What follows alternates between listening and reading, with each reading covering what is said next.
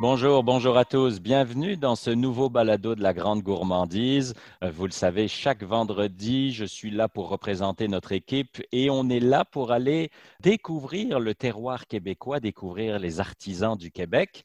Et aujourd'hui, direction l'Estrie, on va à Sherbrooke où on rejoint Marilyn Lamarche et Colombe Doré. Bonjour à vous deux. Bonjour. Bonjour.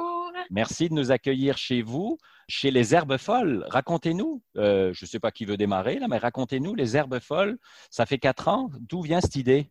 En fait, l'idée vient d'une passion commune pour les infusions. Ça, c'est sûr. Tout ce qui est gustatif, plantes médicinales, les différentes familles de thé, on a une passion commune pour ça, mais je pense que c'est avant tout notre amitié qui a fait que le projet a été mis en place avec de la complicité. Oui, bien dit. Qui fait quoi? Qu'est-ce que fait Colombe? Qu'est-ce que fait Marilyn? Donc, moi, Colombe, je suis plus du côté horticole et agriculture. Ben, agriculture, en fait, là, c'est ça. Je fais la production des plantes, la cueillette. Je vais gérer le séchoir parce qu'on a un gros séchoir solaire là, pour faire nos plantes. Puis aussi, création de mélanges de thé, tisane, boissons, chocolatées et tout. Là. Mais Marilyn aussi en fait partie de la création, mais c'est pas mal ça. Moi, je m'occupe du côté administratif, de trouver le matériel qui s'adapte à notre... On a une production qui est un petit peu particulière. On est dans des zones grises. Fait que là, je trouve tout le temps du matériel un petit peu plus adapté, plus funky. Je fais tout ce qui est réseaux sociaux et compagnie là, pour que nos beaux mélanges soient connus.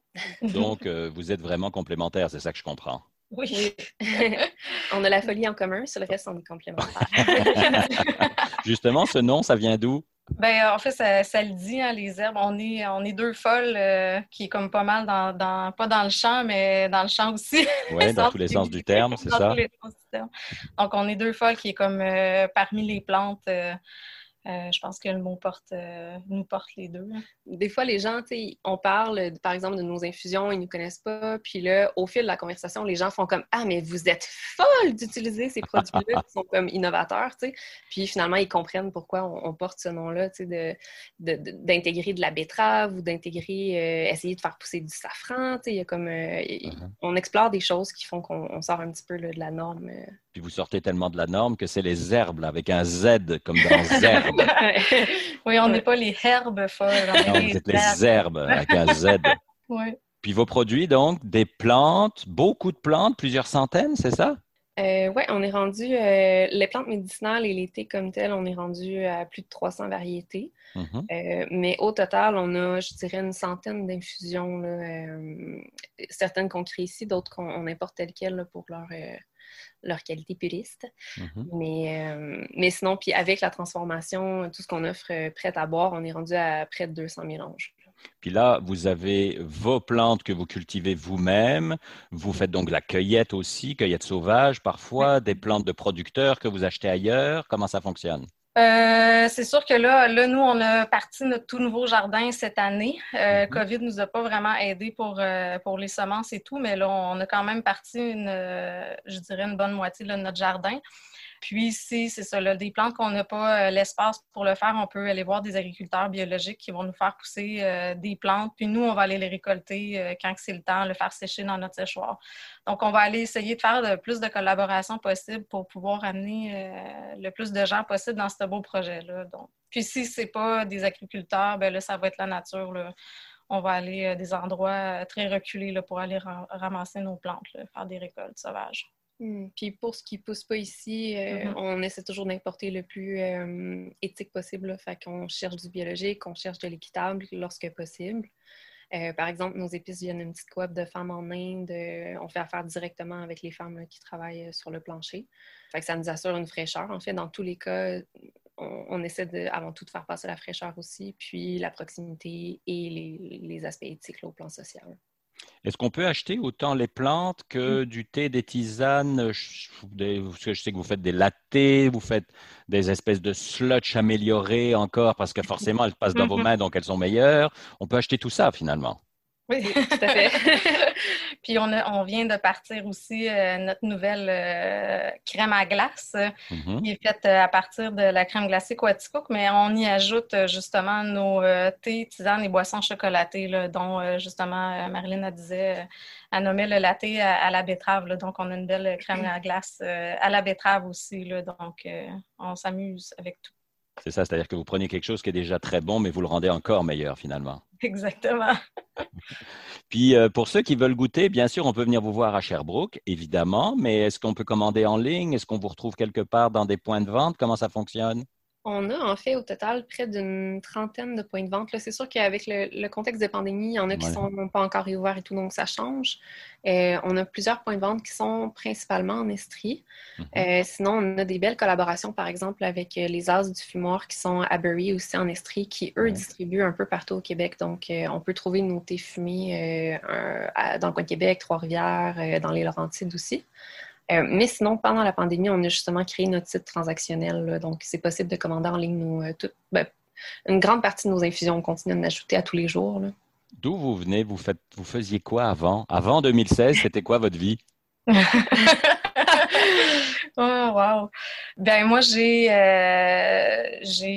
My God! Moi, c'est Marilyn qui parle? Non, là, moi, c'est Colombe. D'accord. Moi, j'ai fait un cours en production de plantes médicinales avec Flora Medicina. Donc, je suis pas mal dans les plantes médicinales depuis plusieurs années. Puis aussi, qui a amené un projet jeune volontaire jadis pour la création de mes propres mélanges de thé, de tisane en fait, de tisane de plantes médicinales. Donc, moi, je suis partie d'un peu de tout ça.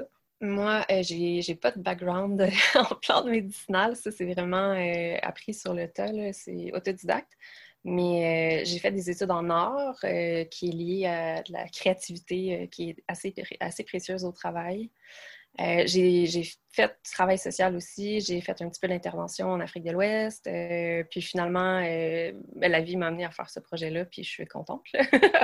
Puis la suite, pour vous, à votre avis, ça va être quoi? C'est quoi vos rêves, vos projets, vos prochaines folies? Oh wow! Est-ce que tu as beaucoup de temps? La liste est longue. Vas-y, on a tout le temps. Ben, pour moi, je trouve qu'on est déjà sur un bon chemin de départ, là. Les herbes, c'est un projet que, pour moi qui est comme porté dans mon cœur pour un long moment. C'est sûr que moi, j'aime beaucoup l'aspect extérieur. Là. Donc, de faire plus de production de plantes médicinales puis de la cueillette sauvage, c'est quelque chose qui me porte beaucoup. Moi, j'aime beaucoup l'aspect service à la clientèle, en fait. Puis ce qui me manque un peu, c'est un lieu de dégustation où est-ce qu'on peut partager, échanger avec le client, tu sais, en temps réel, leurs commentaires sur ce qu'ils boivent, puis dans une ambiance qui nous ressemble. Fait, dans mon cœur, dans mes rêves, peut-être qu'un jour, on aurait un espace de ce type-là. Notre local, pour l'instant, ne le permet pas, là, mais ça serait quelque chose à long terme qui serait intéressant. Ça, puis visiter tous nos producteurs aussi là, qui sont à l'étranger, ce serait vraiment dans nos plus beaux rêves. Bon, ben je vais inciter le monde à aller voir vos réseaux sociaux puis votre site Internet, évidemment. Les Herbes Folles, j'ai bien insisté sur le Z, lesherbesfolles.com, votre page Facebook et ainsi de suite. En tout cas, Colombe et Marilyn, un grand merci pour votre temps. On a découvert deux belles entrepreneurs, puis on va vous souhaiter plein de succès. Merci infiniment. Bonne journée. Et de l'Estrie, on sera en Montérégie avec notre deuxième invité. Bonjour Brigitte Marcotte. Oui, bonjour Marc. Très contente de t'accueillir pour parler du défi 100% local qui a débuté mardi, le 1er, donc il y a vraiment quelques jours. D'abord, présente-toi, parle-nous vite de ce que tu fais au Garde-Manger. On va y revenir après, mais juste que les gens sachent qui tu es finalement. Ben oui, absolument. Moi, je m'occupe de la plateforme régionale La Montérégie, le Garde-Manger du Québec.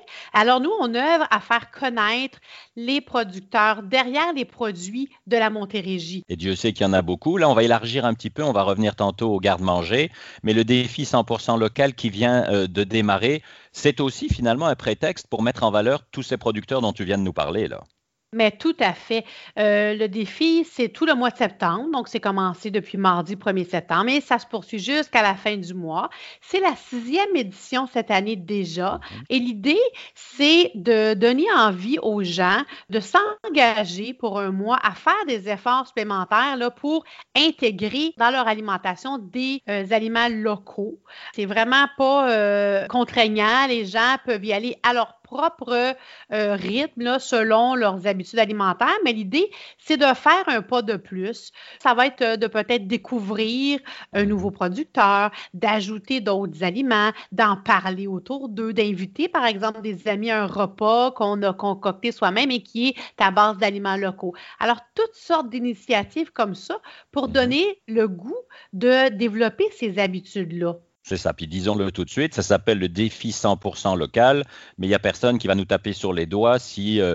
encore une fois, c'est un prétexte, un moyen de stimuler l'économie régionale et ainsi de suite. Là. Ben, tout à fait, c'est ça, il n'y a pas la police là, du défi 100% local, pas du tout. On s'y inscrit parce qu'on a envie de le faire, et là, bon, ben, c'est selon la disponibilité, les moyens de chacun, mais l'idée, c'est de découvrir. On peut soit peut-être découvrir un marché public, de se dire, cette année, je vais aller dans tel secteur, là, il y a un marché qui, pour une raison quelconque, j'ai toujours envie d'y aller, bien là, je vais faire vraiment mettre cette activité-là à mon agenda. On va aller découvrir les producteurs de ce secteur-là. Ça peut être de découvrir un nouveau produit de sa région. On sait des fois, en regardant autour de nous, qu'il y a un produit qui vient de chez nous, qu'on prend le temps là, vraiment de découvrir.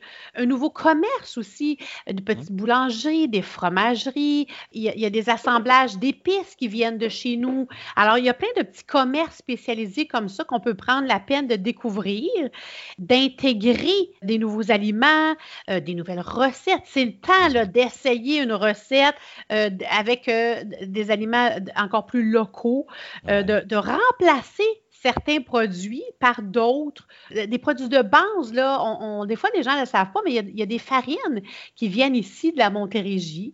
Il y a des moulins à farine en Montérégie. Il y a des huiles, l'huile de canola, l'huile de la cameline. C'est le temps là, d'essayer ces nouveaux produits-là. C'est ça, on dit souvent qu'acheter local, c'est faire le bon choix, mais on dit peu souvent qu'acheter local, c'est beaucoup plus facile qu'on pense parce qu'il y a tellement de kiosques, tu le disais, de marchés, s'abonner à un panier, aller voir un marché virtuel, même dans les épiceries, les boutiques spécialisées. Et on pourrait en parler pendant longtemps, là, il y a vraiment beaucoup, beaucoup de choix maintenant. Exactement. Et en Montérégie, on est encore vraiment très chanceux parce que c'est à juste titre, la Montérégie, elle est qualifiée de jardin du Québec. Le nombre de producteurs qu'on retrouve sur notre territoire, il est quand même impressionnant, là. Alors, les Montérégiens, ils ont cette accessibilité-là d'une multitude de produits qui poussent chez nous, qui sont transformés chez nous par des transformateurs, mais par des restaurants aussi, par des traiteurs, par des gens qui nous offrent du prêt-à-manger, qui utilisent de plus en plus des produits de chez nous. Alors, s'approvisionner aussi en alcool du Québec, il y a plusieurs, on le sait, à la Montérégie, le nombre de cidreries, là, c'est pas ça qui manque, mais le cidre, le vin, les spiritueux, de mettre à l'honneur là, un produit de chez nous pour le découvrir, l'intégrer dans nos plats comme ingrédient ou comme le découvrir là, de différentes façons. Donc, le défi 100% local jusqu'à la fin du mois de septembre, où que vous habitiez au Québec. J'insiste maintenant sur la Montérégie, le Garde-Manger du Québec, là où tu es, Brigitte. Ça fait 7 ans que vous avez lancé comment appelle-t-on ça, une campagne promotionnelle finalement? Tout à fait, oui, c'est une campagne promotionnelle régionale, oui. Pour mettre encore en valeur, une fois de plus, avec plein d'outils. Peux-tu nous parler de certains de tes outils, et notamment le dernier, la fameuse carte d'achat locale? Oui, bien ça, c'est durant la période là, de pandémie, malheureusement, qu'on a tous vécu, qu'on vit encore. Et il y a un moment donné où les commerces étaient pas tous ouverts. Il y avait une inquiétude là, pour pouvoir s'alimenter. On a, nous, contacté toutes, bien pas toutes, mais autant que possible, les entreprises sur le territoire et on a constitué une carte où on a positionné les entreprises qui étaient ouvertes. Alors, les gens autour de chez eux pouvaient facilement, en allant sur la carte, aller voir des restaurants, des épiceries, plein de gens qui offraient là, des produits alimentaires et qui étaient ouverts. C'est sûr qu'on recommande toujours là, d'aller après ça directement sur l'entreprise pour voir s'assurer des heures d'ouverture et qui sont toujours en opération parce que ça change rapidement et il y a tellement d'entreprises, là, c'est des centaines qu'on trouve sur cette carte-là. Alors, c'est facile pour les gens. Des fois, on n'est pas au courant de tout ce qu'il y a autour de nous. Quand on apprend à regarder regarder puis à découvrir un petit peu tous les commerces, tous les producteurs qu'il y a. On se rend compte qu'il y en a quand même beaucoup. Et souvent, c'est de fil en aiguille. Hein, en apprenant à en découvrir un, bien là, on se rend compte qu'il intègre le produit de l'autre dans son produit, puis là, et ainsi de suite. Puis bien, ça nous apprend à connaître notre chez nous. On contribue à cette santé économique-là, au dynamisme de notre région, parce qu'en encourageant les producteurs locaux, ben, on contribue à maintenir les gens en emploi. Ce sont des emplois qui sont occupés par des gens, des locaux, justement, par des gens qui sont à proximité de ces producteurs et de ces commerces-là. Donc, on contribue dans ce sens-là. Et on contribue aussi à la santé environnementale de notre région, parce qu'en minimisant les déplacements, les emballages, quand on va directement chez le producteur au marché public, bien, les choses ne sont pas emballées sur emballées. On arrive avec notre panier, on prend nos aliments, donc on réduit beaucoup l'impact environnemental.